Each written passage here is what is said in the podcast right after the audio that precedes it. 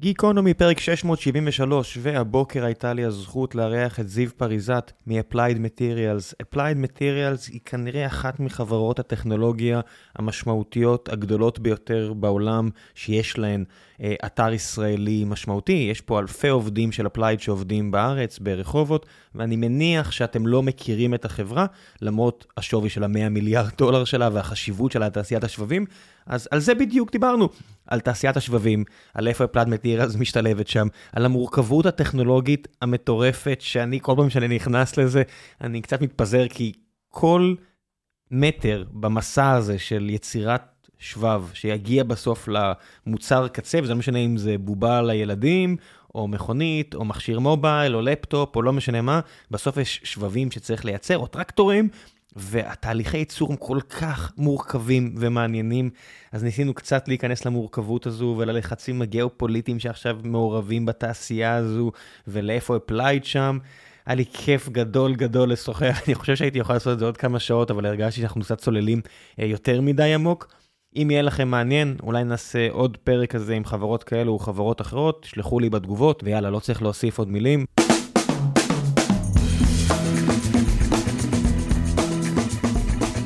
גיקונומי, פרק 673, והבוקר יש לי את הזכות לארח את זיו פריזט, מנהל השיווק של Applied Material, זה די מוזר להגיד לישראלי תואר כזה בחברה כל כך גדולה. נכון, בוקר טוב ראם. מה העניינים? מצוין. הסתכלתי לא מזמן, כי ראיתי שמי שניהל את החברה הקודמת, קודמת, קודמת, קודמת, שבה הועסקתי, StreamElements, StreamElements. טקסס אינסטרומנטס נהיה מנכ"ל טקסס אינסטרומנטס, אמרתי כמה ישראלים בכירים יש בדרגות האלה. האמת שיש, יש, יש הרבה יש. מאוד בתעשייה העולמית, נכון? כן, ג'וני סרוג'י הוא ב top five של אפל העולמית, ו- ואילן עכשיו אה, מנכ"ל של TI, שאני חושב שזו פעם ראשונה שזה לא איזה טקסני מאזור נורא ספציפי בארצות הברית, אבל פתאום יש לך ישראלים שהצליחו להתברג. יש הרבה מאוד, זו תעשייה ש... המומחיות הטכנית והיכולת היא מאוד משחקת, ואז ישראלים, גם, גם מתוך המדינה וגם בעולם, מצליחים להתברג מאוד מאוד יפה.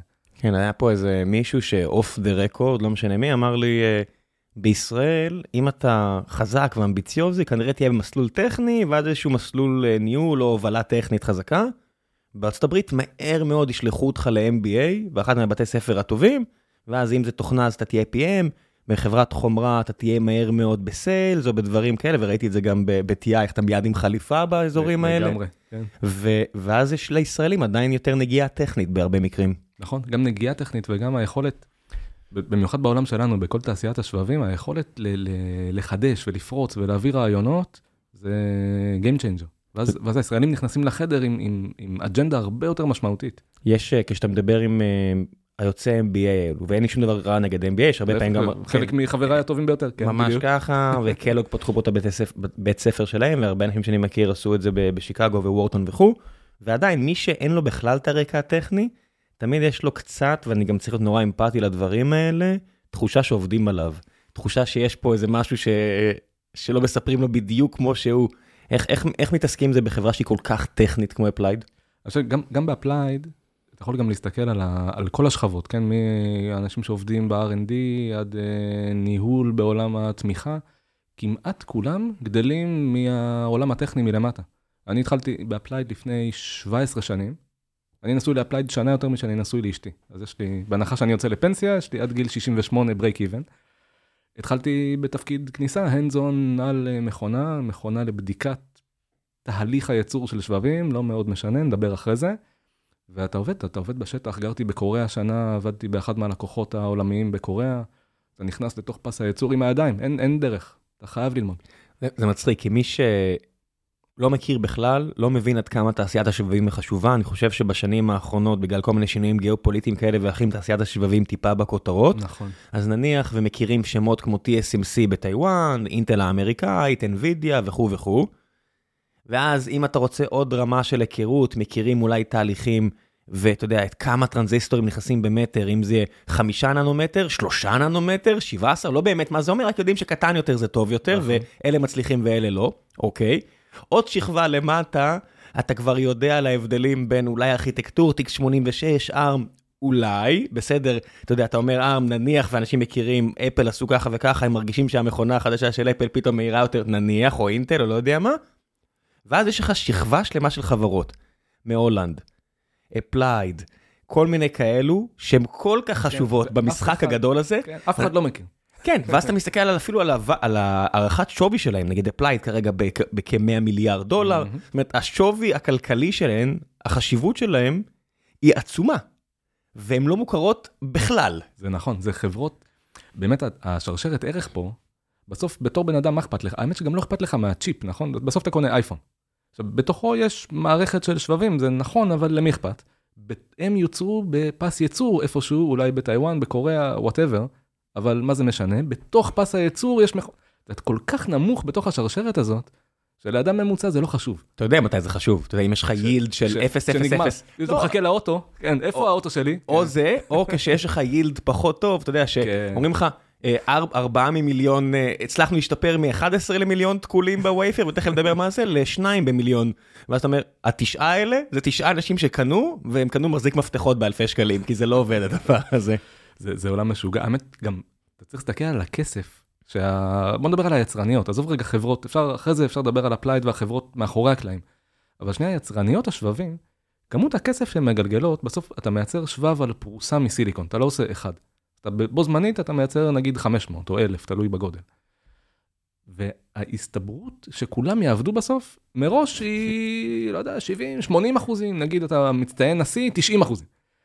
הפרש של אחוז, שבו טרנזיסטור, אפשר, לא יודע, מתישהו אולי נדבר על מה זה טרנזיסטור ולמה זה חשוב למישהו. אבל רוחב טרנזיסטור, אמרת שלושה ננומטרים, חמישה ננומטרים, זה עשרה אטומים של סיליקון. עכשיו, אתה בונה, יש על פרוסה 500 צ'יפים, בכל אחד מיליארדים של טרנזיסטורים. רגע, ע- עשר- עשר לחלק מיליארד נכנסים, זה- זה החתיכה של אחת, או אם אתם רוצים, אה, תכפילו את זה כדי לקבל כמה נכנסים במטר. זה ננומטר, זה 10 בחזקת מינוס 9. כן, נגיד, סתם, אני מחפש משהו להתאגן עליו, נגיד שערה.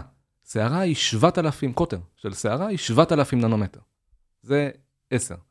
כן. אז אז כשאתה עושה את כולם בו זמנית, זה לא, זה, מדברים על פס ייצור, זה לא כמו מכוניות, נכון? פס ייצור של מכוניות, כל מכונית מקבלת טיפול, אתה מבריג את, אתה לא זורק דלתות ו- והברגים נתפסים לבד. ואתה לא מעמיד אותם, את כל המכוניות, וצובע את אין כולם בו אף זמנית. מכונית, גם בטאטה, שמצליחים אחת למכור אחת. מכונית ב-8,000 דולר, או 5,000 או 500 דולר, לא יודע כמה, עדיין יש בן אדם שמבריג משהו. תמיד, תמיד, ופה אתה עושה את כולם, זה גם נורא קטן, כן? אבל שנייה, עזוב את זה. אתה עושה את כולם בו זמנית. יש לך פרוסת סיליקון אחת, 500 שבבים, כל אחד מיליארד טרנזיסטורים, כולם בבת אחת מייצרים אותם, כל אחד עשרה אטומים. אה, בוא נדבר. כן, מה הסיכוי שזה, זה לא עובד, כן? ובסוף יש לך טרנזיסטור שצריך להגיד 0 או 1 על מתח מסוים, כן. וכל דבר פחות ממושלם, לך זרוק אותו לפח. אז, אז זו התעשייה. עכשיו, בגלל זה זה חשוב, בגלל זה אתה מסתכל, שורות רווח של חברות כמו אפלייד הן מאוד מאוד גבוהות. כי, כי האתגר הוא מאוד גדול, והעלות של עוד, אמרת yield, כן, עוד מתוך 100 יחידות שנכנסו, כמה עובדות בסוף. שינוי של אחוז זה המון כסף. שלא לדבר על הבעיה המרקטיאלית, אם אתה מוכר מוצר שלא עובד. כן, לא, זה אסון. אבל זה, אגב, את זה יודעים לנקות, ב... לא, אין שום דבר שהוא bulletproof, אבל היום יש המון המון תהליכים בסוף הייצור שמאפשרים לסנן את אלה. אז אתה לא מוכר כאלה שלא עובדים, יש בעיית reliability, האם הוא ימשיך לעבוד עוד עשר שנים? שאלה יותר מסובכת, אבל, אבל אפילו בתוך השוטף. כן, אם אתם מכירים uh, כל מיני uh, אמרות כאלה ואחרות, או תיאוריות קונספירציה שמכשירים אלקטרונים מייצרים אותם כדי שיתקלקלו, בסוף יש כל מיני הסתברויות גיאומטריות כאלה ואחרות. אתה אומר זה לא בכוונה, אבל אה, יצא לי. כן, אז, אז באמת היה פעם על נורות, או נורות חשמל, באמת היה איזשהו רעיון אה, ליצור חומרים שהתקלקלו מהר יותר, ומאז אותו מפגש לפני 100 שנה, אלף ואחת תיאוריות קונספירציה. מה כן יש? משחקים של הסתברויות. אתה עובד עם חברות כמו אפלייד, חברות verification כאלה ואחרות, ואתה יודע שאתה מייצר מעבד שבהסתברות כזו או אחרת יהיה לו בעיות תוך איקס שנים. כן, לגמרי. זה אתה יודע לגמרי. אתה יודע אגב משהו יותר מגניב מזה? בתוך פס ייצור, נכון, יש, יש לך סדרות של שבבים. קח, אה, לא יודע, יצרניות logic, כן, אה, CPUs כאלה. יש להם סדרות, אז סדרה בביצועים יותר מהירים, נכון, אה, כמות פעולות לשנייה נמכרת ביותר כסף, באלה פחות. לא באמת מייצרים את הסדרות השונות. מייצרים. אותו אחד, וחלק יצאו בגאוסיאן ממש טוב, ואתה מוכר בהרבה כסף, וחלק לא. כן, זה כזה עולם, אתה ממש צודק. גאוסיאן פה פשוט על שם ההסתברות הגאוסיאנית, ואז ב- ב- בהסתברות כזו או אחרת יש לך אה, שבב יותר מהיר, שבב ו- פחות מהיר, ואתה. יודע לחלק את זה, תחשבו כמו בד, שאתה מוכר סוג א', סוג ב' למדינה א', כן. או תפוחים. תפוחים פחות טובים הולכים, אה, שגדלים פה הולכים לישראלים, תפוחים יותר טובים ילכו לאירופה. למה? כלכלה. החזרת אותי לילדות עם הסוג ב', זה היה לי... היו לי שנים שלבשתי בגדים סוג ב', אני... זה, זה, אתה יודע. תראה גלובליזציה. כן. זה, זה אחד הדברים המדהימים, דברים שמאפשרים לך אה, לעבוד פה מנס ציונה באפלייד, ולעבוד עם חברות קוריאניות, טיוואניות, אמריקאיות, ביריבות עם הסינים, עם האירופאים, בעולם כל כך גלובלי, ומצד שני, בגדים שפעם זה היה זה. זה, זה השפיע על כל כך הרבה מאוד דברים, והגלובליזציה פשוט מחקה יתרונות תחרותיים, ואז נכון. יש לך מצב שג'ינס הוא נמכר היום באותו מחיר כמו בשנות ה-90. תחשבו על זה, בשנות ה-90 הייתם קונים זוג של ליווייס, כזה 501 קלאסי, אה, שאמא שלכם לא קנתה כי לא היה כסף בבית או לא משנה מה, ורציתם, לא, בא בא בא, אותם 350 שקלים, 300 שקלים כמו היום. או אפילו היום זה תהיה יותר, אה, אתה יודע, יותר יקר כי ארטיזני וכאלה. אה, זה מדהים. מצד שני, שבבים, באותו כסף תקבל פי מיליארד יותר טוב, או פי נכון. מיליון, או לא משנה מה. זה גלובליזציה, היא מוחקת כל דבר שאין בו יתרון. זה, זה אבולוציה על סטרואידים. לגמרי. אגב, גם השוק הזה של השבבים, הוא עבר המון המון קונסולידציה. זאת אומרת, לאורך השנים, נגיד, כל התחום הוא לא מאוד חדש, כן? זה 100 ומשהו שנים. ב-20 שנה, אולי טיפה יותר, ב-20 שנה האחרונות, כמות היצרניות התכווצו משמעותית. קנו אחת את השנייה, זה כבר אי אפשר להחזיק. רק מי כן. שיש לו את היתרון תחרותי, רק מי שיש לו ווליום. וכולם נהיו נורא נורא מקצועיים וספציפיים. אם TI שדיברתי עליה שעבדתי בה ניסתה ליצור uh, מעבדים עם האומאפים שלהם, כי ניסו להתחרות בסנאפ דרגון וכאלה של קוואלקום, הבינו שזה לא עובד, נשארו רק עם רכיבי האנלוג שלהם והגדילו את השווי פי 10 מאז 2012 פחות או יותר, כי הם פשוט ביצרו את המאמץ שלהם, אם תסתכלו על המתחרות שלהם, הם כבר לא מתחרות שלהם, זה חטיבות בתוך אותה חברה. אה, רשות ההגבלים העסקיים יכולה להסתכל מהצד ולהגיד, זה מה יש. כן. אנחנו, יש פה תחרויות גלובליות, אנחנו, להפריע או לעזור זה נהיה מאוד מאוד uh, בעייתי. נורא מעניין הסיפור הזה. איפה אפלייד מטריאלס בשרשרת? תשים לי אותה שנייה, למי שלא מכיר. אז Applied Materials היא חברה גלובלית, אמריקאית. אנחנו חטיבה עסקית בישראל, ואנחנו מתעסקים בנושאים שונים בתוך השרשרת ערך הזו. אז אם, אם תדמיין פס ייצור, כן, יצרנית שבבים, לאורך תהליך הייצור הוא לוקח חודשים, כן, נגיד מכניסה של סיליקון עד השחור עם הרגליים, הצ'יפ בסוף, זה ארבעה חודשים בקלות, תלוי איזה סוג. מה שנקרא ברינג אפ. כן, ויש אלפי שלבים של בניית הצ'יפ הזה לאורך ארבעת החודשים, אפלייד העולמית משחקת בשוק הזה. היא מייצרת מכונות של ייצור תהליך. איכול, כן, בסוף אתה בונה מעגל חשמלי, כן, אתה חופר בור, אתה ממלא אותו בנחושת, הנה פס מתכת, אתה בונה טרנזיסטור. אז היא משחקת בכל השלבים, כמעט בכל השלבים, בשל, בעולם הזה.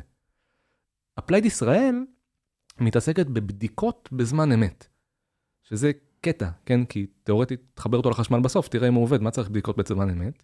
אבל מכיוון שמראש לא כל השבבים האלה עובדים, יש יילד, לא יודע, 70 ו-80 אחוזים מה- ילד, מהשבבים עובדים. האחוז שבו מתוך התוצר שבאמת אה, עובד כהלכה. לא, כן. לא סתם עובד, עובד כהלכה. אה, תהליך הברינגאם שאתם מקבלים אה, שבבים מהייצור, דבר ראשון, צריך להגיד, העניין הזה של עובד לא עובד, הוא מאוד מאוד מתוח, כולם מסתכלים במעבדה, לגמרי. יש עובד לא עובד, אבל אחרי עובד לא עובד יש ספציפיקציות, אתה צריך לראות שהכל עובד במתח הנכון, בזרם הנכון, נכון, זה- אה, שהכל כמו שצריך, כמו שה-FPGA או ה-ASIC ניבאת מהירות שיעשה. שעון, כן, בדיוק. כל הדברים האלה צריכים, צריכים לוודא שלא עשית טעות. זה מאוד קריטי. אז, אז תחבר רגע את הדבר הזה, את מה שאמרנו עכשיו, ותחשוב על זה שלוקח ארבעה חודשים לייצר שבב. מה קורה אם יש בעיה? מה קורה אם יש בעיה בשבוע הראשון? שאתה תגלה אותה בסוף, אתה לא יכול, אי אפשר לנהל פס ייצור ככה, כן? כי כמעט אתה תדע אחרי ארבעה חודשים, כל החומר בקו נהרס, מה תגיד ללקוח? כן, אתה בסוף קוואלקום ואנווידיה, הם מייצרים. מה תגיד להם? הבט שלא הגיע, אני... אז אתה חייב לבדוק לאורך הדרך, אתה גם חייב להיות מסוגל לתקן. עכשיו, זה העולם שבו אפלייד ישראל משחקת. כן, אנחנו ויש לך, מקום לטעויות. אם אפל צריכים להוציא אייפון חדש כן. כל שנה, בדצמבר לא- בקריסמס, והם לא יכולים להוציא את זה עם מעבד שהם דיברו עליו שנה שעברה, אז המספר של הסנאפ דרגון, המספר של ה... כבר לא, אז עכשיו זה העם הפנימי, אז מה שהם הבטיחו חייב להיות מספר אחד גבוה, וכדאי שיהיה משהו שונה. כי אחרת, חברה של 2.5 טריליון דולר תחטוף כאפה, ואז אתה תחטוף כאפה. בדיוק. אז זה כל המודל העסקי של כל התעשייה הזו, כן? הוא בנוי על זה שאתה יודע לייצר בזמן, בכמות, בביצועים, ומכיוון שזה תהליך, דיברת על סטטיסטיקה, הוא תהליך סטטיסטי, מראש. היכולת להניח עשרה אטומים דווקא פה ולא יצאו תשעה אטומים, בוא, זה לא תמיד עובד, זה, זה אף פעם לא עובד, לפעמים זה מצליח, צריך לשמור בקרה כל הזמן על פס הייצור, אז זה המשחק. אז אפלייד כן. ישראל עושה את זה. מה שמדהים זה שאתה יודע, שאנשים אומרים לי, כזה בוויכוחים תיאולוגיים, אין, פיזיקה מודרנית זה הרבה ניחושים, ואני לא מבין את זה, כי הם הולכים על הפרשנות הסובייקטיבית של בן אדם שמסתכל, אני אומר, לא, לא, המודל הסטנדרטי, פיזיקה מודרנית, כל הדברים, אתם יודעים איך זה עובד? כי יש מסילות כאלה קטנות בטלפון שלכם ברוחב של הרבה פחות משערה, ואלקטרון שהוא לא באמת נע, יש הסתברות שהוא יהיה במקום כלשהו, הוא מגיע למקום. נחשו מה? זה ממש ממש עובד. כן. בהסתברות ממש ממש ממש ממש ממש גבוהה זה עובד. זה סוג של פלא, אנשים לא מבינים עד כמה זה פלא. האמת שזה ממש, כל התעשייה הזו. שמע, אני, אני כשהתחלתי באפלייד, לקח לי שנה להבין בכלל מה אנחנו עושים. עזוב אפלייד, כן? רק החטיבה הקטנה שהייתי בתוכה, שנה להבין מה אנחנו עושים. אחרי שהבנתי מה אנחנו עושים, לקח לי שנה לצאת מהתחושה של, אני לא מאמין שזה עובד. כי זה מדהים, זה טכנולוגיה בקצה. וזה, אתה צריך, לחשוב שכל טרנזיסטור כזה הוא קטנצ'יק, אז אתה מחפש שינוי של אטום. אז זה מיקרוסקופיה אלקטרונית או אופטית, אבל איך אתה יודע לאן הגעת? אתה צריך גם מושן, כן? אתה צריך להגיע לנקודה הזאת בדיוק שם. ואם הוא לא עובד, אז אתה צריך להגיד נכון למכונה שייצרה אותו, כדי שפעם הבאה הוא יצא בסדר. אז אתה צריך לספר לה בדיוק שהוא בסדר גודל יותר טוב, כדי שהיא תדע לעשות עם זה משהו. זה על גבול ההזיה, כל התעשייה. כן, אתה יודע, עכשיו יושב פה איזה סטודנטית, מאזינה סטודנטית להנדסת חשמל, אומרת, זה לא מה שאנחנו לומדים. כן. ואני אומר, הפער בין... צ'יפ דיזיין. כן, הפער בין מה שלומדים באקדמיה לבין כמה שהתעשייה לקחה את הידע הזה ובנתה הנדסה, engineering, אבל engineering כבד, כן. היא, היא לא נתפסת בעיניי לפעמים. יש פה מכסה מנוע, זה, זה בדיוק ככה. יש, מעל מכסה המנוע יש אה, תוכנות לצ'יפ דיזיין, והכל מאוד נקי ומסודר וספריות. ומתחת למכסה המנוע יש פס ייצור שעובד ברמה האטומית וזה פלא אנושי. איך, איך נראית מערכות היחסים של נגיד אפלייד ישראל, אם אמרת קוריאה, טאיוואן, סיאול, מה זה משנה מי איפה, מהמם. ובסוף יש לך אנשים שהם הם כל כך חומרה, שרוב האנשים לא, לא סופרים אותם, והם עדיין שנות אור מעליכם בשרשרת, מבחינת קרוב יותר לתוכנה. אני חושב, יש, אפשר להסתכל על זה בכל מיני מובנים. התעשייה שלנו היא תעשייה איטית, כן, של כולם, גם של אותם הקוריאנים היצרניים וגם של אפלייד בישראל. פיתוח של תהליך ייצור חדש, עשור, חמש שנים, תלוי איזה שינוי עשית, שינוי גדול מאוד, לוקח עשור בקלות. פיתוח של מוצר חדש, נגיד באפלייד בישראל או אפלייד העולמית, בין שלוש לחמש שנים. אז כל העולם פה הוא עולם של look ahead. כן, אתה צריך לנחש. אולי, אולי עוד משהו רגע על הדבר הזה, הכל ב, ב, בעולם של IP, כן, ב-intellectual property. החבר'ה היצרנים מ, לא יודע, קוריאה והחבר'ה מטיוואן, הם לא מדברים בינם לבין עצמם, זה הכל סוד. אז הם גם לא מספרים לך. מה- מה זה, זה, זה לא סוד בקטע של אה, שלא יגלו, זה סוד שיש פוטנציאלית מרגלים של מדינות אחרות שמנסים לגלות. אתה יודע, גרתי בקוריאה השנה, יש שם, אחד מהמפעלים שם, אתה נכנס, אין שום בעיה. כאילו, אתה צריך, אתה יודע, להפקיד דרכון וזה, אבל, אבל אין בעיה, בגדול אתה נכנס. אם אתה רוצה לצאת, אז מחפשים עליך גופנית, משקפים לך את הדברים, אתה לא יכול להוציא דף, נגיד כתבת משהו על דף, זה לא יוצא החוצה, אלא אם כן זה על דף של אותה חברה, והלקוח חתם שהוא קרא את זה, והוא יודע מה כתוב שם וזה בסדר. אם נכנסת עם הפלאפון, הפלאפון נשאר. ברמה הזאת הם מפחדים. והם צודקים. הם צודקים במאה אחוז. כן, תחשוב שכאילו חלק מהסיפורי גבורה של המלחמה הקרה, היו שהשיגו את התוכניות של המיג 21 או לא נכון. יודע מה.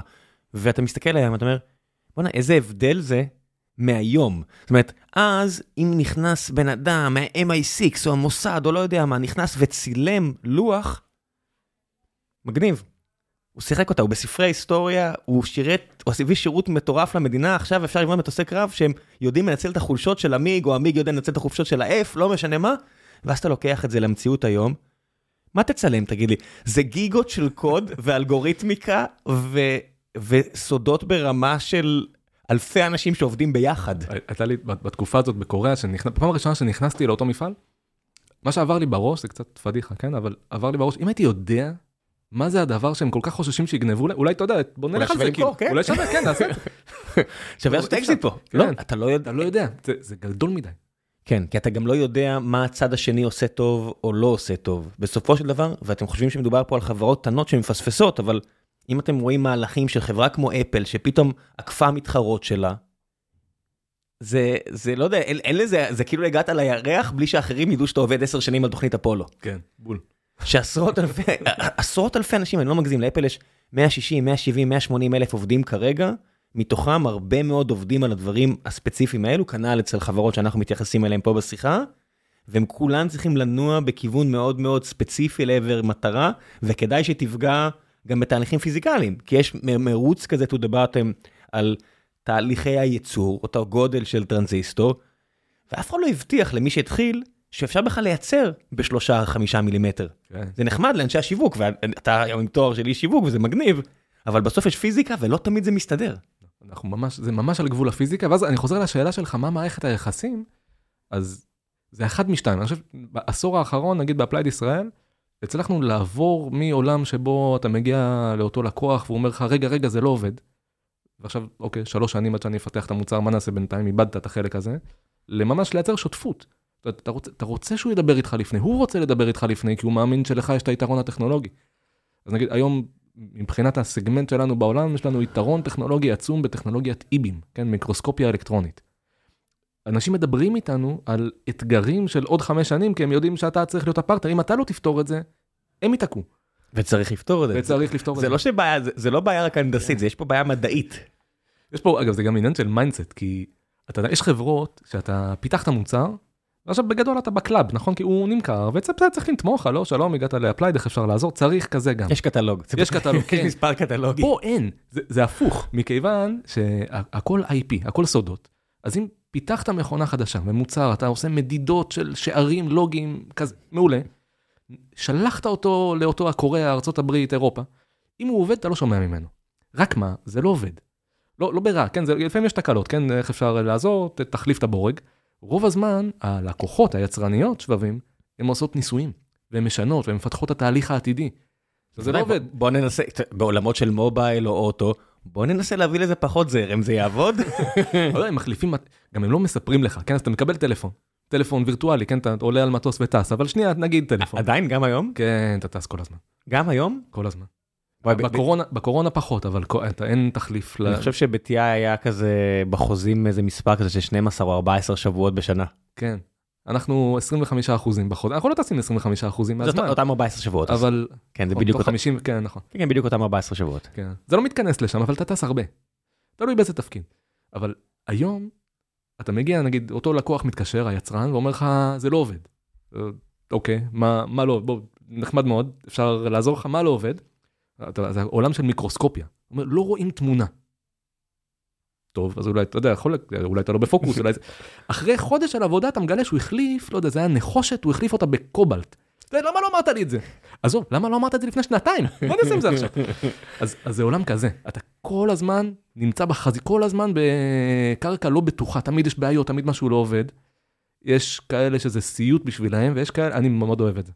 כן, רק תבינו מה, מה נאמר פה, זאת אומרת, ההבדל, יש הרבה מתכות מוליכות, ההבדלים לא הולכים על מה הכי מוצלח מבחינת היכולות הפיזיקליות שלו, הולכים על מה שמוצלח וגם נמכר וגם אפשר לקנות במחיר סביר. כן. אז בוא נגיד שנחושת וקובלט זה דברים נשמעים לכם טריוויאליים, אבל זה יוצא ממכרה בקונגו, או יוצא ממכרה עכשיו בשוודיה, והמחירים נורא נורא ספציפיים, כי השרשרת ייצור היא נורא בעייתית, ואתה, כשהוא אומר look forward, אתה צריך לנחש כמה יקנו את המוצר שלך ולקנות בהתאם, ואם אתה מגיע למסקנה שיש, הולך להיות בעיה עם rare earth minerals, או אפילו מתכות, כי הולך להיות זינוג במחירים, מהמם. אם אתם רואים פתאום בבורסה למחירים, אתם מסתכלים על זה שיש עכשיו זינוק של נחושת או משהו אחר, אתם לא מבינים עד כמה זה בסוף משנה תהליכי ייצור במקומות נורא עדינים. זה, זה עולם סופר, סופר מורכב, ו, וגם גם היצרניות וגם אנחנו, אגב, ל Applied יש שני מפעלים, אחד הוא יותר מכון מחקר, השני הוא ממש ייצור, ייצור של שבבים, אנחנו לא מוכרים, אבל אנחנו מייצרים לעצמנו, כי גם אנחנו צריכים למכונות שלכם. אתם לא רוצים להיות תלויים באף אחד יצרן אחר. לגמרי, אבל לא את השבבים, אלא את התהליך ייצור. זאת אומרת, אני רוצה לדעת מה יהיו הבעיות בעוד חמש שנים. בסוף, ה title שלי זה marketing, זה נורא מבלבל, אנחנו לא מתעסקים בברושורים וכאלה, אנחנו מתעסקים במה האסטרטגיה הנכונה היום, כדי שבעוד חמש שנים עדיין יהיה לנו ארוחת צהריים. אבל איך תדע אם אה, האם מהמזרח או האם מהמערב או. יצליחו לפצח תהליך ייצור של שלושה או חמישה ננומטר? זאת אומרת, אתה, אתה מהמר שהם יצליחו ואז כן. מנסה לראות מה יהיה? כן, אבל בסוף אני מגיע, היתרון בלהיות חברה גלובלית, ב Applied בסוף, היא מוליכה את העולם בתחום הציוד, אספקת ציוד ליצרניות שבבים. אז, אז זה לא רק, זה גם מכירות, כן? אבל, אבל בסוף זה שותפות מאוד עמוקה. אז אותם אה, טיוואנים, קוריאנים, אירופאים, אמריקאים, הם באים למפעלים של Applied, ואנחנו עובדים יחד איתם על הייצור, הם לא יודעים לעשות את זה לבד. ואז אתה מקבל... עובדתית כל- הם לא מצליחים על חלק כן, מהדברים. האמת שכן, גם בסוף חלק הם אתה לא יכול מצליחים. להסתכל, בסוף זה- זה נורא קשה. נכון. זה לא שאתה בטוח תצליח אם תנסה. אז אתה מאוד, אתה מאוד קרוב ללקוח, ודרך Applied הגלובלית אנחנו יודעים להסתכל, אנחנו יודעים להבין, הם עובדים איתם על תהליכי איכול מתכות, אה, הטמעה, חדירה של יונים מסוג מסוים לתוך הסיליקון, אז אתה רואה אותם מאוד מוקדם. אתה עדיין צריך להמר, כן? כי היום יש, בדו- תעשיית הזיכרונות, יש שיחה האם היא תלך למזעור, ואז כל צ'יפ יהיה לו יותר, נכון? שפעם היה אה, 1 ג'יגה, 128, זה טרה. תלך למזעור, ואז או ואז מהירות קריאה כתיבה. או מהירות קריאה כתיבה, או אולי עלות ייצור יותר זולה. זה גם בסדר, ואז תחבר כמה ביחד, זה גם שיטה. עכשיו, כל אחד מהם הוא עולם אחר לגמרי, מה יהיה ב-2030? על... לא יודע. כן, ב-TI יש את מה שנקרא קילבי לבס בדאלאס, שמנסים לתכנן מה על שם מי שעשה את את ה-integrated circuit, אה, אותו מהנדס ב-TI שהצטרף לחברה וכולם יצאו להדממה ולא היה לו מספיק ימי חופשה, אז הוא נשאר לעבוד מהמעבדה. ופיתח את ה-integrated circuit וקיבל נובל, או לא יודע מה הוא קיבל, שינה את העולם לחלוטין. כן, לפעמים יש דברים כאלה גם. אבל הוא לא נסע לחופשה. הוא לא נסע לחופשה עם כן. כולם, אה, בלא יודע איפה יוצאים מדאלאס טקסס, אבל בסוף אתה צריך את המעבדות האלה עם החדשנות, כי כן. אתה לא באמת יודע, זאת אומרת, דיבורים על צ'יפים בתלת מימד, זאת אומרת שזה לא יהיה בנוי שכבות שכבות, אלא שזה ידבר גם בציר Z. כן. אה, אוקיי, אולי, אולי לא. זה ישנה לגמרי את העבודה שלכם. זה משנה, זה גם את העבודה שלך וגם את הפוזיציה בשוק. נגיד אותו, אותו האיבים הזה, המיקרוסקופ האלקטרוני, יש לו אלומה נורא נורא, כמו עיפרון, כן? נורא נורא צרה. ממש כמו פה, ממש כן, ממש קו עיפרון- גרפית. עיפרון קטן. כן, עיפרון ממש קטן. ממש כן. קטן. אבל זה לצ'יפים כאלה תלת-ממדיים, שבונים, במקום לשים טרנזיסטור ליד טרנזיסטור, כמו מגדלי קומות, בונים אותם לגובה, שכבות שכבות. אתה צריך לראות למטה. אז אתה חייב אלומה מאוד מאוד קטנה, אז הנה מגמה בתעשייה שמאוד מאוד מתאימה לטכנולוגיה של Applied. זה יקרה או לא יקרה? כי, כי אם לא, אולי בוא נעשה משהו אחר, כן? אני לא יודע, אל אל תגיד יש לכם מחיר מניה פומבי, לא, אני יודע זה- כל אחד שיעשה הימורים פיזיקליים משלו, כן, אבל אנחנו- בינתיים אנחנו בסדר. כן, אני מנסה לעבוד, אמור, אמור להגיע אחד המנהלים של קרנות הגידור המפורסמות בעולם, ואני בטוח שזה סופר מעניין אותם, והם, מעסיקים אנשים שיושבים שם בצפון ניו יורק ומנסים להבין יקרה או לא יקרה. כי אתה יודע, זה, זה make it or break it לחברות כמו Applied. כן, אז, אז אנחנו, אנחנו מספיק גדולים מצד אחד כדי להמר על כמה דברים בו זמנית, אנחנו לא מספיק גדולים כדי להמר על הכל. איך בוחרים? אז, אז, אז זה רוב העבודה, בסוף, מה זה marketing? מה, מה אנחנו עושים? הקבוצה שלי. אתה מנסה להבין כמה שיותר טוב, אתה לא, אף אחד לא נביא.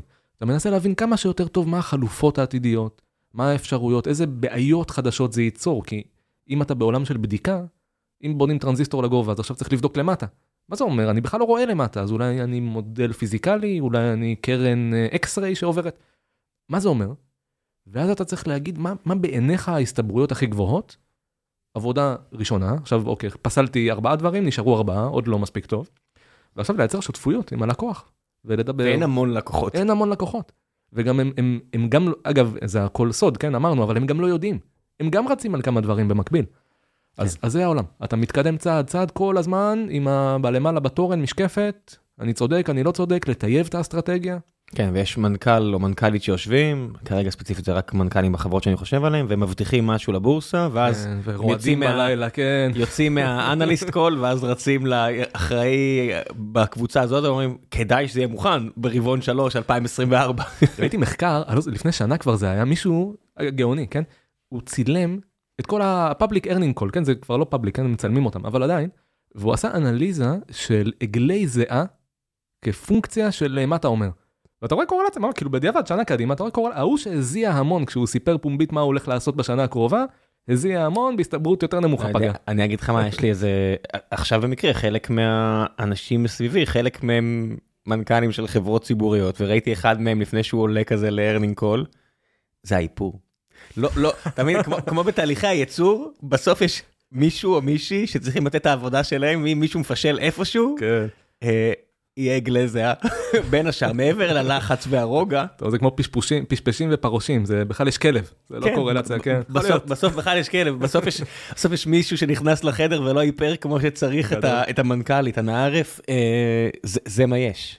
זה, זה, זה עולם כל כך מורכב, כי אף אחד לא באמת יודע מה יהיה. זאת אומרת, שאתם, שאתם בונים עכשיו אסטרטגיה קדימה ל Applied, אפילו לא יודע מה, גיוס עובדים. זאת אומרת, זה מדהים, כי בתקופה כזאת חברות תוכנה הן נורא גמישות. אפשר, אפשר יודע, להקטין את מצבת כוח אדם, להגדיל אם אתה יותר bullish על כיוון מסוים. Applied צריכה להסתכל חמש שנים קדימה. אז Applied כל הזמן צריכה לחפש עובדים. כן. אבל איך אתה עושה את זה באי ידיעה כלכלית של מה הולך להגיע? אז, אז, אז האמת שיש פה שני דברים, כן, גם, אגב, אנחנו חברה, תוכנה לא פחות משאנחנו חברת חומרה, כן, יש, יש משהו כמו 2,300 עובדים באפלי, בחטיבה ב Applied בישראל, יש 2,300 אנשים במשרדים שהם בנס ציונה? כן, רחובות אגב, הנס ציונה, זה אבל לא משנה, זה על התפר. אז, כן, זה זה פארק כזה, אני כן, מסתכל- הסתכלתי. רק מהצד שעברתי כן. שם. נכון, פארק נשמע כמו פארק, זה לא פארק, כאילו, כן. לא, כל ה... כן. אני רגיל לענקיות אמריקאיות, זה fucking פארק. כן, פארק כן, כזה, כן. בדיוק. אז כן, יש 2,300 עובדים בישראל, נגיד משהו כמו 400, 500 מתכנתים. יש 100 פיזיקאים, זאת אומרת, חברת תוכנה גדולה. כשאתה אומר מתכנתים, זה, זה אלגוריתמים, אה, תוכנה... זאת אומרת, אני, אני לא יודע, הגעתי מתחום. של firmware וכאלה, אז מה מה הם עושים? יש, לא, לא, גם, יש התקשורת עם החומרה נמצאת גם, אבל בסוף... לא, איזה תקשורת עם איזה חומר? רגע, תסביר לי מה אני אוקיי, מפספס פה. צד, צד אחורה, צד אחורה. כן, צד אחורה. מעולה. אה, עולם, semiconductor. יצור פס, יצור הרבה הרבה שלבים, Applied העולמית עושה את כולם, עכשיו בדיקה. Applied ישראל. בשביל לייצר ציוד בדיקה אתה צריך מיקרוסקופ. נכון? אתה לא רואה כלום, זה הכל קטן. אז אתה, בגדול האירוע הוא כזה שבו אתה מצלם אזור מהצ'יפ, או את כולו, או את כל הפרוסה, ואתה צריך לקבל החלטה האם זה בסדר. ההחלטה היא אנושית? לא, היא ממוחשבת בזמן היא אמת. Machine Learning קומפלט כבר? Machine Learning בפנים, היא, היא מהירה מאוד. אתה צריך... אז מה החשיבות של להסתכל בעין על משהו? זאת אומרת, התמונה טובה, לא לא, טובה? אף אחד לא מסתכל זה- בעין על זה כלום. עיבוד תמונה. היא הכל עיבוד תמונה. אוקיי, בסדר, בטח. למי שלא... כי בסוף, בסוף, בסוף, אתה, בוא, אתה מצלם, נגיד פרוסת סיליקון כזאת, יש לה, לא יודע מה, 10 בחזקה 9 בריבוע פיקסלים.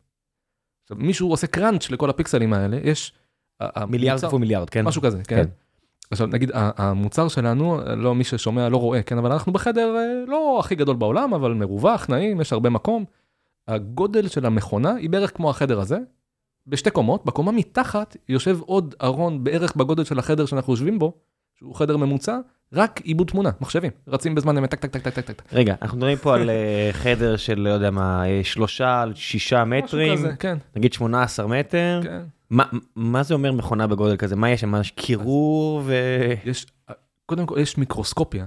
תחשוב על מיקרוסקופ אלקטרונים, כן? מי זה מיקרוסקופ אלקטרונים? אתה שואב אלקטרונים מתוך איזה תיל, ואתה משגר אותם לתוך פרוסת סיליקון וקולט חזרה מה שקרה. כן, וההחזר של הפוטון בעצם מצייר לי תמונה בסופו של דבר. פוטון או אלקטרון, כן, כן. זה תלוי איזה. עכשיו, אלקטרונים צריכים ואקום. כי לנוע, כן. נכון, כן, תקעו במולקולה של גז, אז הם לא יגיעו רחוק. אז כל האירוע הזה הוא בוואקום. אז הנה כבר יש לך chamber כזה גדול, אתה יודע, אתה שואב אותו, הוא בוואקום. זאת אומרת, יש עכשיו כמה מטרים של vacuum tube, כדי שתוכל לראות אלקטרון או פוטון שיפגע היא ויחזור. לא- היא לא שפורפרת אבל, כי אתה צריך להזיז, אתה כל פעם מצלם מקום אחר. אז מה היא בעצם? בתוך מה הם נעים? בתוך, זה כמו תא. יש תא ואקום, מהמם.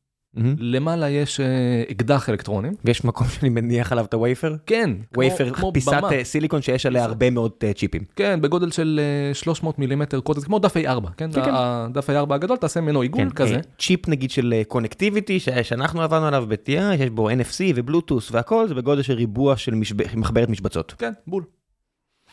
אז כזה. עכשיו, הם, הם מונחים על איזשהו במה נוסעת, כן? כי כל פעם אתה מסיע אותו, אתה מזיז משהו אחר, זה עובד עם גריז, מלוכלך. איך בתוך הוואקום? מסובך, הנה, אתגר נאמבר 1, שים בצד. רגע, תסביר, אז בוא, תפתח סוגריים. לפתוח סוגריים, יש עולם שלם של ניקיון. שזה, אגב, זה מבין כל הצרות, זה הצרה הכי קטנה, אבל איך זה הצעה הכי נאה? רק להבין את אני. מתאר לעצמי שפיזור חום כן. וניקיון זה צרות נורא נורא משמעותיות. אתה עובד פה כל הזמן, בכל דבר, תזרוק אבן, אתה פוגע במשהו שהוא בחזית הטכנולוגיה. תסביר, תסביר, כי- תסביר, תסביר, נגיד, שנייה. נגיד בעולם של מושן, אתה בחזית הטכנולוגיה של המושן, אתה צריך לדעת להסיע כזה פרוסת אה, סיליקון עם שבבים עליה, בצורה חלקה. בצורה חלקה זה נחמד, כן? שלא יעוף גם חשוב, אתה צריך להגיע למקום בדיוק של 0.1 ננומטר. עכשיו יש חברות בפתח תקווה שאני חושב עליהן או לא יודע מה, שזה כל העסק שלהם. כן. לעשות את המוטורים שמזיזים, וזו כן. חברה שמיליארד דולר יכולה להיות, שרק מזיזה, עושה תנועה. בוא, אני אפילו אגיד מה היא עושה. זה, עושה תנועה. זה מוטורים, זה חברה אחת. יש חברה אחרת שעושה את האינטרפרומטר, זה הגלאי, איך אתה יודע איפה אתה? אתה, אתה שואל אותו, כן? אז יש איזה מראה, אתה יורה עליה, ולפי ההחזר אתה יודע אם הוא זז אה, רחוק או קרוב. יופי, אז זה גם, זה, זה אלקטרוניקה ו- ולייזרים ברמה העולמית. עכשיו יש גריז ואיך אתה עובד, ויש, כל הדבר הזה נוסע עליו גם האופטיקה. אז היא צריכה להיות מאוד מאוד יציבה, אז היא צריכה להיות גמישה. כל האירוע הזה, הוא יושב באוויר כדי לבודד אותו מרעשים. אז יש לך ארבע רגליים, תנועות, תנועות של, אה, כן, אתם לא מרגישים, אבל דברים זזים. כן. עברה איזה משאית על הכביש שהעבירה, כן, ב-11.50 משהו. אז כל כן. הדבר הזה יושב על לוח גרנית ששוקל איזה טון, שהוא באוויר, לוח גרנית, כן. למה גרנית? כדי לבודד מרעשים. מה מיוחד בגרנית? לא, כלום, מאוד- מאוד מאוד כבד. מאוד דחוסה כן, וכבדה, דחוסה, כן, בדיוק. ואתה מרים אותו באוויר. איך זה- אתה מרים- איך אתה מרים לוח ששוקל טון? עם חמש רגליים, שכל אחת מהן בלחץ, אתה יורד למעלה, לחץ אוויר מאוד מאוד גבוה. עצור, עצור, עצור. אתה מבין? עכשיו זה רק האזור לא, הלא לא, משנה. אני מת על הדברים האלה שאתה מסתכל. כן. מדובר בהזיה. פלשבקים לפני 15 שנה שאני מסתובב מציק לאנשים שאלות, יודעים איך לעשות את זה עכשיו. יש לוח גרנית, יש לו חמש רגליים, איך אתה מונע מהגלי קול שמגיעים מלמטה, דרך הרגליים להשפיע על הלוח? איך אתה אה. מבודד את הלוח? לא, הן משפיעות. אתה ממדל אותן פנימה. אוקיי, אתה מכניס את הרעש כן, פנימה? כן, כן. אבל הרעש זה משהו אקראי לחלוטין, בסופו של דבר. השאלה אם אתה יודע מה הסיגנל שאתה רוצה למדוד. אם אתה יודע מה הסיגנל שאתה רוצה כן. למדוד, אתה יכול להניח שכל השאר זה משהו אחר. אוקיי, אתה יכול אז- אתה יכול לקחת את האינפוט. ולהפחית אותו מהאוטפוט. כן. עכשיו, כל השיחה הזאת שניהלנו עכשיו שתי דקות, זה מחלקה של 20 אנשים, כן? שאם כל אחד דוקטור תעשה גוגל פטנטס, יצא לך 40 עמודים. שמה הם כימאים, ביו-פיזיקאים, לא ביו, אה, פיזיקאים, אה, פיזיקאים, גם תיאורטיקנים, אבל בעיקר מעשיים. המון המון המון מושן, אלקטרוניקה, אנחנו, בסוף אנחנו מחזיקים את המומחיות, כן? זה לא שאנחנו זה מפתחים מהנדסי מנועים. חשמל? חבר'ה מהנדסי שיעשו- חשמל, מהנדסי כן. מכונות, מהנדסי תוכנה. אז אנחנו עובדים המון, אין, אי אפשר לבנות את כל הידע הזה, כן? אז אתה עובד עם ספקים שהם כל אחד מומחה בתחום שלו. אנחנו מחזיקים את האינטגרציה, את ה design, את, ה, את כל העולם הזה של, של התכלול אותו, האינטגרציה לכדי מערכת אצלנו. אנחנו לא נפתח את המנוע הכי יציב בעולם, זה לא ה business סיכוי. שלנו. כן. בדיוק. אז אתה עובד עם כל אחד. עכשיו, איך אתה מגדיר אגב, איך אתה, איך אתה מגן על שרשרת הייצור שלך? אם אחד סוגר את ה business, מה אתה עושה עכשיו? אין עוד אחד כזה בעולם שמייצר מנועים כאלה. בקיצור, בכל אז מה מקום... עושים? לא יודע. לא יודע, מקווה- שהם לא יפרשו. אם, אתה מזמין את ההוא של המנועים, תגיד לו שה... כן. לא יודע, אתה, אתה, אתה עובד איתו, אתה עובד במקביל, אתה נכנס ב equity לתוך החברה שלו, אתה משתף פעולה, אתה, אתה מייצר מער, מערכות שעוזרות לך לשמור על שרשרת האספקה. יש איפשהו מפה של כל שרשרת האספקה של רק Applied Materials? כן, בטח. כי, כי לטים קוק יש אחת בטוח של אפל, הוא ידוע בזה שכזמן שסטיב ג'ובס היה על במות וקיבל את כל הקרדיט, לטים קוק היה את כל השרשרת אספקה של אפל והוא ידע לשלוט בה ביד רמה. כן, אז אנחנו לא שולטים, אפל, אפל עשו עבודה מאוד מאוד יפה. בוורטיקליזציה. בדיוק. כן. אז אנחנו לא עובדים במודל כזה, אבל אנחנו, יש, יש לנו חברת בת, שהיום היא חלק מ Applied ישראל, הייתה קבוצה גרמנית, שהתמחתה במיקרוסקופ אלקטרונים. קנינו אותה. כי, כי יש אזור של שרשרת אספקה, אתה אומר, בוא, זה הלב של המכונה שלי, אני קונה. יש אזורים, אנחנו החברה מתעסקים... אבל נשארה מן הסתם בפרנקפורט או מינכן או כן, כן. היא בגרמניה, ודאי, אבל... אבל אתה לא אה, מעביר את האנשים. לא, מה פתאום, להפך. פשוט בבעלות. בבעלות. ומה מה הקשר? פשוט זה נשאר כמו שזה היה במערכת יחסים של הלקוח, פשוט עכשיו הם מוכרים רק לכם או לכם ולעוד. כדי- לא, לא, הם ממש חלק, המנהל שלהם יושב בהנהלה של Applied בישראל, הם חלק מהתהליך האסטרטגי, הם חלק מתהליך התמיכה וה, והייצור, חלק מתהליך הפיתוח, הם שותפים מלאים. זה לא גוף subsidiary שמפתח לך. אז אתה, על כמה שאתה יכול על אתה עושה את זה. ולהקתו. לגמרי. וזה, כל זה פתחנו סוגריים במקום הכי משעמם, כן? שרק די, כאילו, נו, לקייל, כאילו. בדברים האלה אין משעמם. בסוף העבודה עצמה יכולה להיות מונוטונית שנים, אבל אין באמת משעמם שנכנסים ומסבירים מה זה כל דבר. זה, זה מה שאני מאוד מאוד אוהב ב Applied, זה עבודה כל כך מולטי דיסציפלינרית, בכל מקום בחזית, וכל הזמן אתגרים, כל על הזמן מה בעיות. הניקיון? כשאתה אומר ניקיון, אני מכיר, לא יודע מה, את ה clean room של חברות כמו אינטל ישראל וכאלה כן. בקריית גת שם וכו', ירושלים, מה- מה זה אומר clean בסוף? clean- בסוף אתה מדבר, מכיוון שהצ'יפים האלה, אז אמרנו רוחב של טרנזיסטור, אנחנו כל פעם אומרים 10 ננומטר או 5 ננומטר, אגב רוב הטרנזיסטורים בעולם והצ'יפים 20 הם, פלוס. כן הם גם בובות כאלה שאתה לוחץ ו... I love you, אתה יודע, זה כאילו לא הטכנולוגיות הכי מתקדמות בעולם. אבל רגע, שים אותם בצד. צריך- עדיין צריך לעבוד וכדאי שזה יהיה זול יותר משנה שעברה. כדאי מאוד, כן. כן, זה זה הטריק. אבל, אבל הטכנולוגיות המתקדמות, בסוף רוחב של טרנזיסטור הוא ננומטרים בודדים. אז כל חלקיק אבק הוא משמיד אזור, כן? ואז הצ'יפ לא עובד. הוא מסתיר משהו. מסתיר, הוא מסתיר, או שהוא אחרי זה אתה תבנה את אותו המוליך החשמלי, את החוט נחושת הזה, אז הוא פשוט לא יעבור שם. כן, אנשים חושבים. שהם בונים, כשאתה בונה בלגו, אתה מוסיף על משהו ריק. תחשבו שבצ'יפים אתה מפחית, זה כמו לפסל בשיש, יש לך בלוק ואתה מפסל בתוכו, אתה חופר בצורן, בסיליקון, כן. ויוצר יוצר את המסילות, שדרכן האלקטרונים ינוע, כן. ינועו מא' וב', ובסוף, מה זה שערים לוגיים? נכנס א', יוצא ב'. היחס בין נכנס 1 או 0, יוצא 1 או 0, זה כל העולם, בסדר? אבל על העולם הזה של אלגברה בוליאנית, יש אין סוף מורכבות. אתה צריך לוודא שאם זה שער של end או not או לא משנה מה, או nor לצורך העניין. או XOR, שזה יעבוד בדיוק כמו שזה צריך לעבוד, תמיד. תמיד, תמיד, תמיד, תמיד, תמיד, תמיד. אגב, הזכרת לי אפרופו אלגברה אה, בוליאנית ו-0 ו-1, אתה יודע שהיום הטרנזיסטורים המתקדמים באמת הם א-בינאריים? זאת אומרת, יש להם 4 או 3 או 5, כי אתה יכול, זה כמו, הרי מי זה טרנזיסטור? זה כמו אה, צינור בגינה כזה, כן? יש לך צ... מים מגיעים מהשיבר וברז, ואם אתה פותח את הברז, זרנוק מים. כן, אז אפס או אחד. או פתוח או סגור, 0 או 1. אז היום כבר אתה יכול לשחק עם המתחים, עם הברז של הצינור בגינה, אתה יכול קצת לפתוח, ואז נהיה קצת זרנוק, מה היתרון בזה? אתה, אתה מרוויח הרבה יותר, כל ביטים, כל טרנזיסטור אחד הוא כבר לא ביט אחד של 0 או 1, הוא כבר שני ביטים. שלושה, תלוי כמה אתה יכול להחזיק רמות בתוכו. מה? רגע, רגע, רגע. זה זה קצת, כן. כאילו, זה כאילו, צעד אחורה. לא. זה כאילו דיברתי איתי עכשיו על מחשב קוונטי שיש לי קיוביטים. לא, לא, עוד לא, עוד לא כזה. כי- בסוף- כי מה שאמרת לי, מה- מה, כן, אולי אני כבר הרבה שנים... לא- הכל הפוך. בוא בוא רגע שנייה, עזוב טרנזיסטורים שהם... כן, נכנס מתח, אם זה מעל רף מסוים, אני יודע שזה אחד, אם אפילו מתחת לרף הזה זה אפס. כן, כן, עוד, עוד, אפילו רגע עוד צעד אחורה, נעשה שנייה, מה, כל האירוע הזה בסוף אתה מנסה לפתור בצורה מהירה מאוד, יעילה מאוד, אה, דברים שאדם לא יכול, הוא יכול לפתור, כן, אבל ייקח לו שנים לפתור משוואות, אה, זה כמו הסגרדה פמיליה כזה, כן, האב יעביר לבן, לבן לא יגמור לפתור את זה אף פעם. כדי לעשות את זה, היה צריך להמציא שפה. השפה היא שפה בוליאנית, יש בה 0 ו-1, ואז אתה יכול לחבר מספרים וזה, מעולה. אז כל מה שנשאר זה לממש 0 ו-1 בצורה חשמלית, ואז אתה יכול לכבט את כל האירוע הזה. יש לנו רכיב שיודע לממש 0 ו-1, קוראים לו טרנזיסטור. אם הוא היה יודע לממש באותו טרנזיסטור, לממש גם 0, גם 1 וגם 2, היה יותר טוב, נכון? כי היית כן, עושה שפה עם 3. אפשרויות. מגניב, כן? ואז, אז, אז זה מה שאני אומר. יש היום טרנזיסטורים, בעיקר בזיכרונות, שהם כבר לא מחזיקים ביט אחד, הם מחזיקים כמה. ואז אתה יכול... על אותו טרנזיסטור. אותו טרנזיסטור, כי אתה שולט במתח. הבנתי. ממש מעט מתח זה 1, 0 מתח זה 0, אבל בינוני מתח, גבוה מתח, אתה, אתה מרוויח עוד, עוד שתי רמות, זאת עוד אומרת, שתי רמות. אוקיי, אז זה כאילו מייצג, כל טרנזיסטור כבר ייצג לי שני ביטים, או... כן. הבנתי. זה אוקיי. מגניב לגמרי. ואז באמת אני יכול להרוויח, זאת אומרת, מדברים איתי על תהליכי ייצור והכל, ואז אני ארוויח בעצם, המכפלות הן כבר הרבה יותר גבוהות. כן, במקום, במקום שתעשה את הטרנזיסטור, אקספוננציאלי על כן. אותו... אל תגדיל את הצ'יפ או תצמצם את הטרנזיסטור, פשוט כל אחד יהיה שווה יותר. אבל אני מניח שאני גם צריך לטפל בזה עם ה noi- עם ה noise. אה, עם ה noise canceller, ואז כן. אגב המערכת הפעלה שלו, כי היא צריכה לדעת שהוא לא מדבר בינארית. בקיצור, אירוע. שיש סיכוי שיש פה טעויות. כן. זאת אומרת, הזיכרונות האלה, יש יותר סיכוי שיהיה בעיות על קריאה או כתיבה.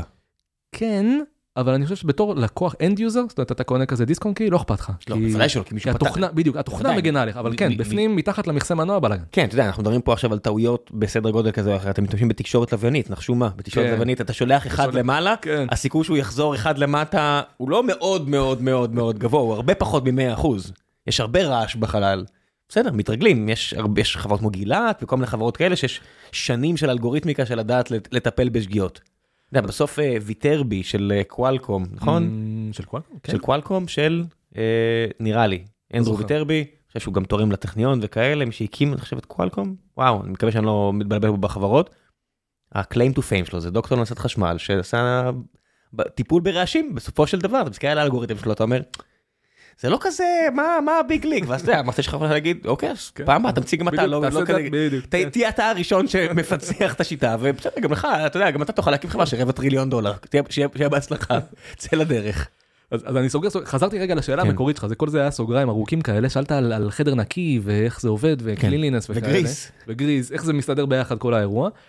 החדרים שבהם מייצרים שבבים, אז כן, קוראים להם חדרים נקיים, זה אומר, יש class, class 1, class 10, מה זה אומר class? זה אומר כמה חלקיקים בגודל מסוים, נגיד קטן מקוטר של 100 ננומטר, 50 ננומטר, מיקרון, כמה כאלה יש במטר על מטר על מטר קוב אוויר. עכשיו זה סתם משפט, כן, אבל איך נראה המפעל שמקיים את האחד חלקיק במטר? יש לו מאווררים ומסננים וכל מיני כאלה בתקרה, הוא מחליף את האוויר שם כמעט כל שעה. הוא שואב את כל האוויר, מעביר דרך פילטרים, מחזיר, מעביר, מחזיר, מחזיר. אז, אז זו סביבה ראשונה, כמובן כולם לבושים בבגדים של חדרים נקיים עם החליפות הבניסוץ האלה, והרשת לראש לשערות. כן, חס וחלילה שלא יהיה לך משהו על הרגליים כן. שלא תכניס חשמל סטטי. הייתי ב... ב, ב זה היה ביפן, אחת, אחת מהיצרניות שבבים, וישבתי, בתוך המפעל עבדתי בתור מהנדס אפליקציה, זה אחד מהתפקידים בכניסה, אתה עובד על המכונה, וישבתי רגל על רגל. ב- בחליפה של חדר נקי, כן, אבל רגל על רגל בתוך החליפה של החדר נקי, מסתבר שיש מישהו שהתפקיד שלו זה לעבור ולהפליק לך ברגל, אם אתה, אם אתה יושב, כי אסור, כי זה מייצר חיכוך בין הרגליים, וזה מייצר, בקיצור, אז קיבלתי מכה, כן. מכה קלה בכנף. אה, אני פעם, אה, כן, אה, פישלתי על דבר כזה. יש- יש יש סיבה שעושים את זה, דרך כן, אגב. לא, זה, זה אגב, זה, זה לא סתם. לגמרי, זה היה מאוד, מאוד מביך ומעצבן, אבל זה make sense לגמרי. כן, זה קצת כזה, אתה יודע, כמו דת שאומרים שיש לך היום נטילת ידיים, אתה אומר, מה זה הטקס הזה? אתה מבין שלפני 2500 שנה, זה ממש חשוב. היה ממש חשוב, אחרת אנשים התפגרו מדיזינטריה אמבית או לא יודע מה. יש, יש, יש סיבה להכל בדברים האלה. פעם היה הרבה שטיחים מקיר לקיר במקומות, נכון, ומלא אחד לוחות. נשרפו. נכון. באמת, זה, זה קרה לי. זה, כאילו באמת, טסתי כן. לגוגל בסן פרנסיסקו ועם FPGA ושרפתי לוח איזה באסה. מול לקוח. כן. ואז הלכתי לרדיו שק או לא יודע מה כדי להחליף משהו, אמרתי, זה מורקים שאני לא מבין מה, מה קרה שם בכלל, אני לא זוכר כאילו לפרטים, אבל אמרתי, נורא, נורא, הייתי נורא נבוך. אז, אז זה רגע בתוך החדר הנקי עצמו. עכשיו, בתוך המכונה, כן, המכונה, שוב אמרנו, גודל של חדר וזה, בתוך פס ייצור יש המון המון כאלה. גם נורא נורא יקר, כן? כאילו רגע להחזיק בראש, זה נמכר, לא יודע, זה מיליונים של דולרים, חמישה מיליון, עשרה מיליון, שלושים מיליון לאחד. כמה צריך? בתוך, וואו. רגע. אתה פס ייצור, בוא נגיד רגע מספרים ממוצעים, כן? פס ייצור ממוצע כזה, זיכרונו לומר CPUs סטייל, GPU. נגיד הוא עושה 50 אלף פרוסות בחודש. 50 אלף פרוסות, זאת אומרת באזור ה-25 מיליון צ'יפ, שבבים? אה, כפול 500 נגיד פרוסה כן. כזאת, חמ- כן משהו כזה. נכון? 2 וחצי מיליון, סליחה. 50 אלף כפול 500, כן. 20, 25 מיליון. 25 מיליון? 25 מיליון. אוקיי, בסדר. פעם אחרונה שאני עושה חשבון במהר בראש, נו. כן, עשיתי במחשבון. כן, כן, לא, אני לא. אז, אז הדבר הזה, הוא צריך לרוץ בזמן אמת במהירות מאוד מאוד מהירה. גם כל אחד אחרי זה אתה מוכר אותו באיזה 300 דולר, כן, זה מלא כסף, אז יש לך אינטרס של להחזיק את הקפסיטי של ה-50 אלף בחודש. אז מכונה ממוצעת, תלוי, יש המון שלבים, אבל בוא נגיד מכונה ממוצעת יודעת לטפל ב-50 פרוסות בשעה. אה, תעשה חשבון, וזה רק שכבה אחת, יש לך 4,000 שכבות, אז את כל זה צריך להכפיל ב-4,000, כי הן צריכות לעבור דרך התהליך ייצור. כן.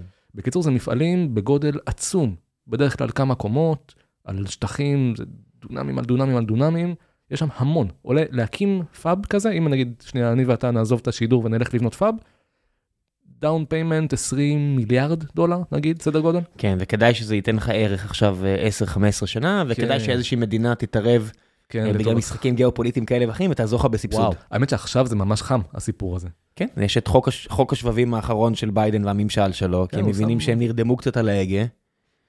הם שמו שם 280 מיליארד דולר, מתוכם 80 לדעתי לנטו לייצור, יש עוד המון כסף למחקר ולתעשייה. כן, באריזונה אגב, שם יקימו את המפעל של החברה הטיוואנית ההיא, נכון. שלא נציין את שמה. גם, גם באזור של ניו יורק יש עוד חברה אמריקאית שבונה, זאת אומרת, אנשים, אגב זה, זה מצחיק כי פתאום ה capacity הוא כבר, היום הרי אתה מחכה בתור, נכון? המכוניות עד שיגיע הצ'יפ וזה, רגע תקפוץ חמש שנים קדימה אחרי שכל ה Chip Act הזה kick in, יש גם איזה אחד כזה באירופה אגב, גם בהודו יש הרבה כאלה בעולם. פתאום ה capacity הוא כבר לא תלוי הצריכה, הוא תלוי המימון. כן. בדיוק, מימון וייצור. כן. אז זה גם, גם עולם מעניין. כן, יש, יש פה כבר uh, משחק chicken בין uh, מנכ"לים ונשיאים uh, כן. עולמיים, שאתה יודע, אתה רואה את זה גם בארץ, בסוף יהיה לך כזה איזה, אתה יודע, איזה כתב כלכלי שיגיד, למה צריך לסבסד את החברה הזו או הזו, בשביל מה צריך את זה, ואז אתה אומר, וואו, המשחק כל כך הרבה יותר מורכב בעולם שבו לא כל השחקנים עובדים כדי למקסם ערך. זאת אומרת, לא כולם חברים best buddies אחד של השני. המשחק הגיאופוליטי סביב שבבים הוא כבר ממש מורכב. זאת אומרת, גם אתה חי בעולם שבו לא כל, המידע לא סימטרי, לא כולם יודעים נכון. הכל. אני אוסיף לך עוד פרנויה. איך אתה יודע מה יש בתוך השבוע? נגיד רגע שנייה שמתי הזמנה, זו הייתה אחת מהתזות בממשלת ארה"ב, כשהם החליטו לצאת לחרם על סין ולממן ייצור בארצות הברית. מה זה חרם? אנשים ירדו ממטוס ונעצרו בקנדה ו- וניו יורק, בוא. ה- היום אגב אסור למכור, לחברות אמריקאיות יש מפעלים בסין שאסור למכור. כן, זה game over, כן, כאילו אתה לא יכול- אתה לא יכול לייצר. כן. אם כן. תראו את את המדד השבבים שדיברנו לפני השידור, בינואר קפץ, כי כמה חודשים לפני כן היה נכון. פתאום הודעה שיצאה, מי ידע עליה, מי ידע עליה, אולי שנה תיק המניות של הממשל האמריקאי, אבל NVIDIA פתאום קיבלו בשורה, תקשיבו, אתם לא יכולים יותר כן. למכור ליצרן הזה או הזה, כי ככה. נכון, טכנולוגיה שאפשר להשתמש, אבל רגע עוד פרנויה אחת. איך אתה יודע, נגיד הגיע לך צ'יפ, לא משנה, אפילו מארצות הברית, עזוב את זה. איך אתה יודע שהוא עושה רק את מה שהוא כן, מבקש? איך אתה יודע מה יש בפנים? הוא, הוא מחשב, הכל טוב, שמת אותו בפנים, יצא אנגרי ברדס, ז'ונגלר. איך אתה יודע מה עוד הוא עושה? אתה לא יודע.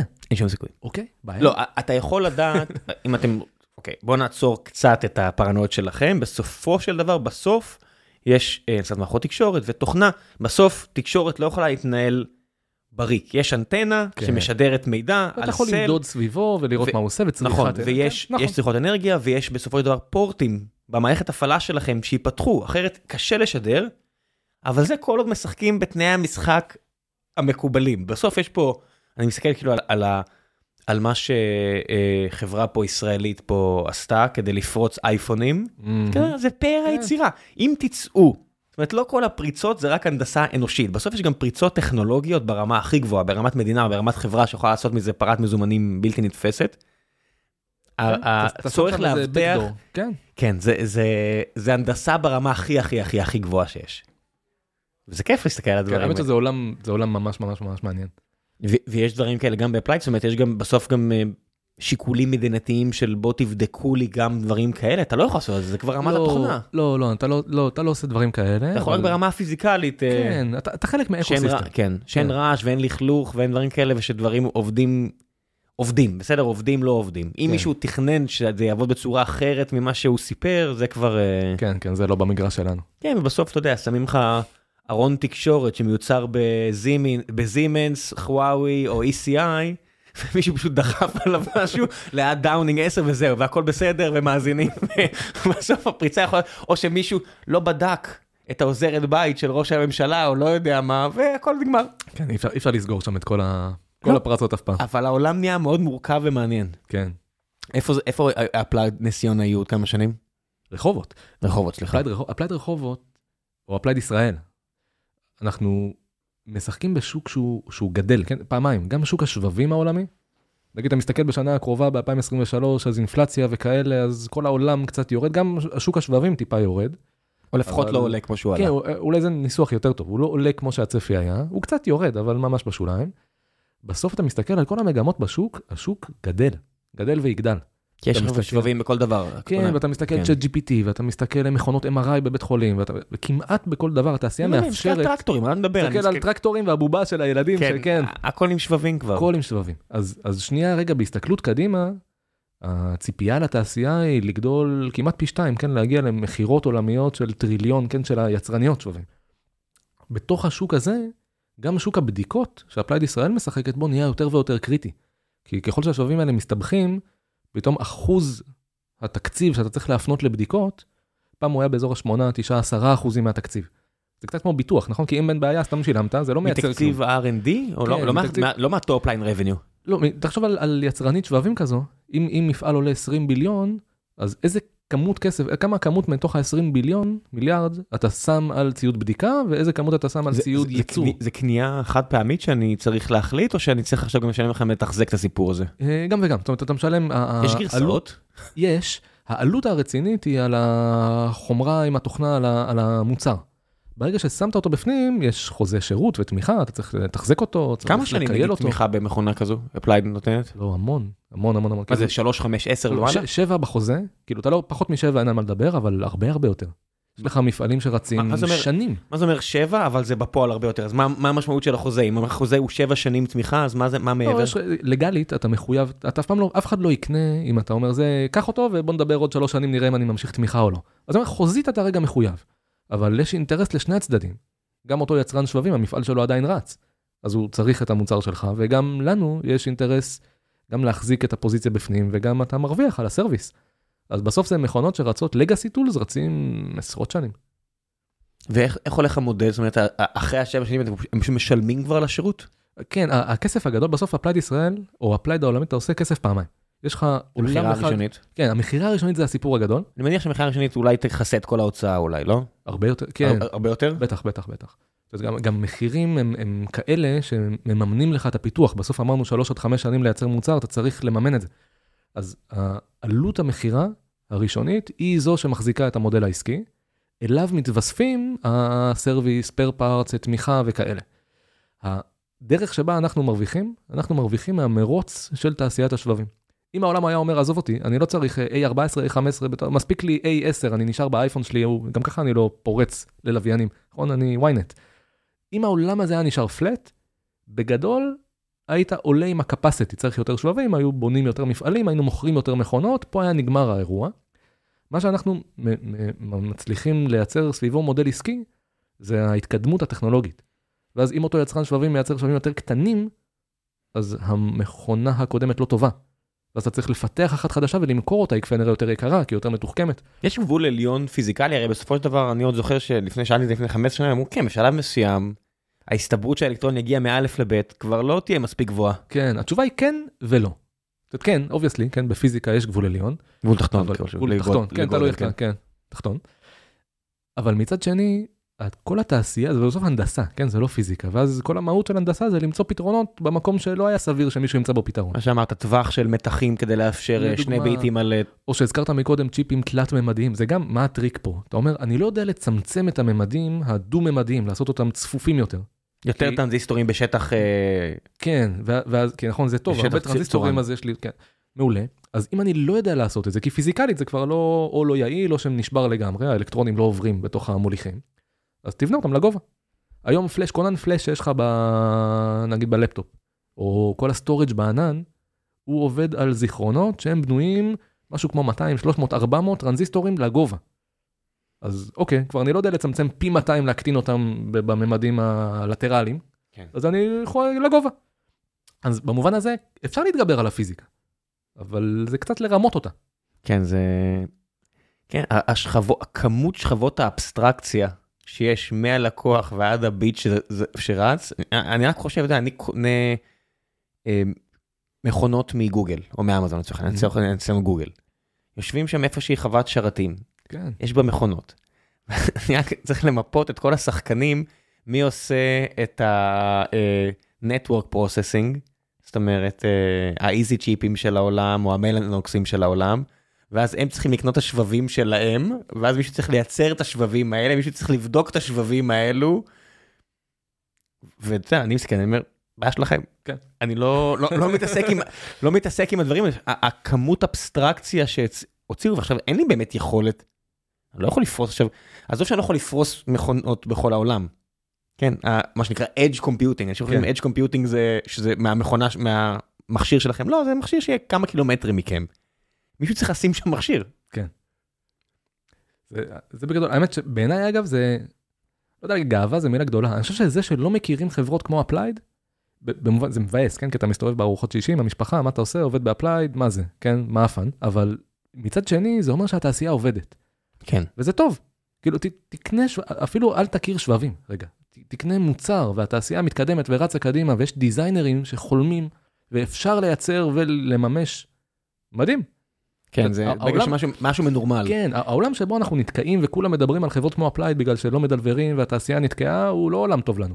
לא, הוא גם חלף. כן. אתה, אתה רואה את זה שגם ה- הבעיה נפתרת גם יותר לגובה, זאת אומרת, מערכות הפעלה לפני 10-15 שנה, דיברו הרבה עליהם, זאת אומרת, ידעתם מה הגרסה נכון. של האנדרואיד שלכם. אני מוכן להתערב שהרוב המוחלט שלכם, לא מכם, לא יודע מה גרסת מערכת הפעלה הנוכחית אצלו במכשיר mobile, שלא לדבר על ה flavor הספציפי של ה Mac OS או Windows שלכם. כי זה בעיה פתורה. נכון. עכשיו זה רק רוטב, הם רק משפרים עוד ועוד את ה-UI והיו כזה, אה, נחמד, אוקיי, הוסיפו את זה, אה, נחמד, אבל הכל כבר עובד, ממש עובד טוב, ואז אתה רק עולה בשכבת האבסטרקציה למעלה, למעלה, למעלה, זה, זה שהיום כולם מדברים על Machine Learning או כן. AR ו-VR, זה כי רק הם, כן, הכל פתור למטה. סוג של, ממוסך. עובד, עובדים נורא קשה, יש כן. המון המון אנשים שעובדים נורא נורא קשה, כדי שתוכל להתרכז ברוטב למעלה. בדיוק. טוב, חלק אחרון של הפרק, המלצות, כל מה שבא לך, אין לי רגולציה, מעבר לבואו לעבוד איתי. חלום. בואו לעבוד איתי תמיד נחמד. אה, hmm, אני אגיד לך משהו שקראת, אחד- צפית לאחרונה, מה שבא לך. שני ספרים הפוכים אחד מהשני.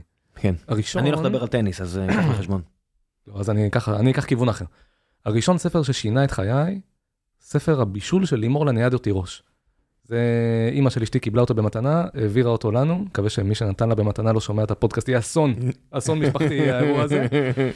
בקיצור, וואו, נפתחו, פתאום אני למדתי לבשל, וטעמים, ו- וגם זה, אתה יודע, זה כאילו פיין כזה. כמי שממש אוהב את זה, מה היה הדבר שהכי פיצץ לך את השכל? אני נכנסתי לזה בשקשוקה, כי אמרתי, אתה יודע, כי אני לא יודע להכין אופיונים, זה לא בשבילי, אז היה גם איזה עמוד, שקשוקה זה זה כן, עולם, אתה לקחת את העגבנייה, להקפיא אותה לפני זה, דברים אתה שעד שם שלא אותה עשית, בתנור, שלוש שעות בתנור למצות. טעמים. בקיצור, פתח לי את העולם. המלצה ראשונה. המלצה שנייה, זה... איך נקרא הספר? יש לך רק אחד? יש לה שניים, לימור לניאדו תירוש? לימור לניאדות, השני נקרא סלטים, לא זה. אוקיי. אוקיי. ארוחה עיקרית אולי? לא יודע, אוקיי. משהו כזה, וואטאבר, תמצאו. והשני הוא ספר שקראתי כשהייתי בתיכון ומלווה אותי, הייתי, הייתי בתקופת התיכוניסטים כאלה, כן, היה לי שיער ארוך והגילים וכזה, והייתה לי מחברת שהייתי כותב משפטים חכמים. והייתי חושב שאני נורא מיוחד וכולם עשו את זה, אבל, אבל ממש חשבתי... לא כולם, אבל מספיק אנשים עשו כן, את זה. אז כן. לא, בדיעבד לא הייתי מיוחד.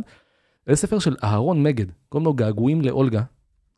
ספר מקסים על uh, התמודדות אל חלומות, אל מול מציאות, ועל uh, פריצת גבולות, והוא כתוב כל כך, אני מת על אהרון מגד, זה ממש היה אחת מגולות הכותרת. איזה כיף. אני אה, נחשפתי אה, לאחרונה, יצא לך לראות בנטפליקס הסדרה שהם עשו על פורמולה 1?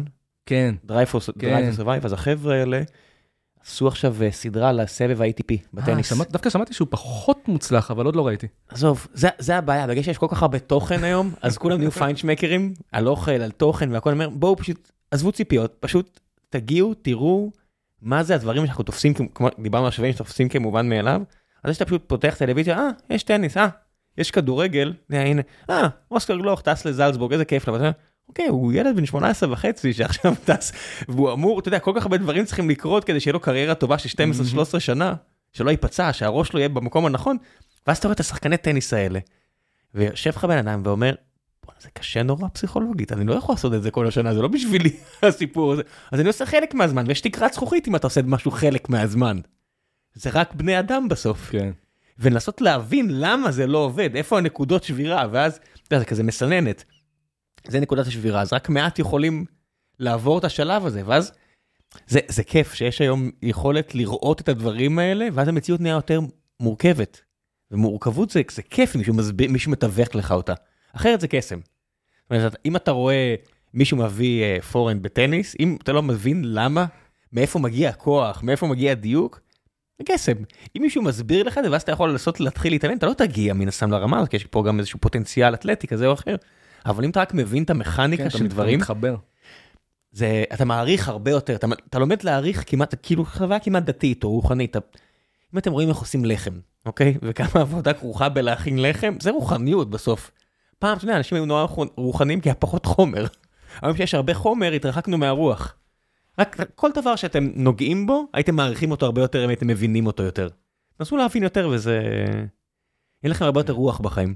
כן, רשמתי לי, מוסיף לרשימה, אחרי פאודה, הוספתי לרשימה. אחרי פאודה, הנה גם, אתה יודע, אנחנו מזלזלים נגיד בפעילויות ביטחוניות כאלה ואחרות, בוא'נה זה קשה, קשה. זה מפחיד. זה מפחיד וקשה הדבר הזה, כי יש כל כך הרבה דברים שיכולים להשתבש. כן, ובסוף, אתה יודע, כדאי, כדאי שהמכשיר קשר יעבוד. בסוף מישהו מחזיק משהו על הגב וצריך לשים אותו איפשהו, ובסוף יושבים לך חבר'ה בגבעתיים ועושים את המכשיר קשר. כדאי שהמכשיר קשר יעבוד. זהו. זה כל הסיפור, זה לא זוהר, זה לא סקסי. דברים פשוט צריכים לעבוד ולעבוד ממש ממש ממש טוב. אה, אנחנו ב Applied נסגור את הפינה. כן, עליכם. יאללה, ביי ביי. ראם, תודה רבה. ממש בכיף.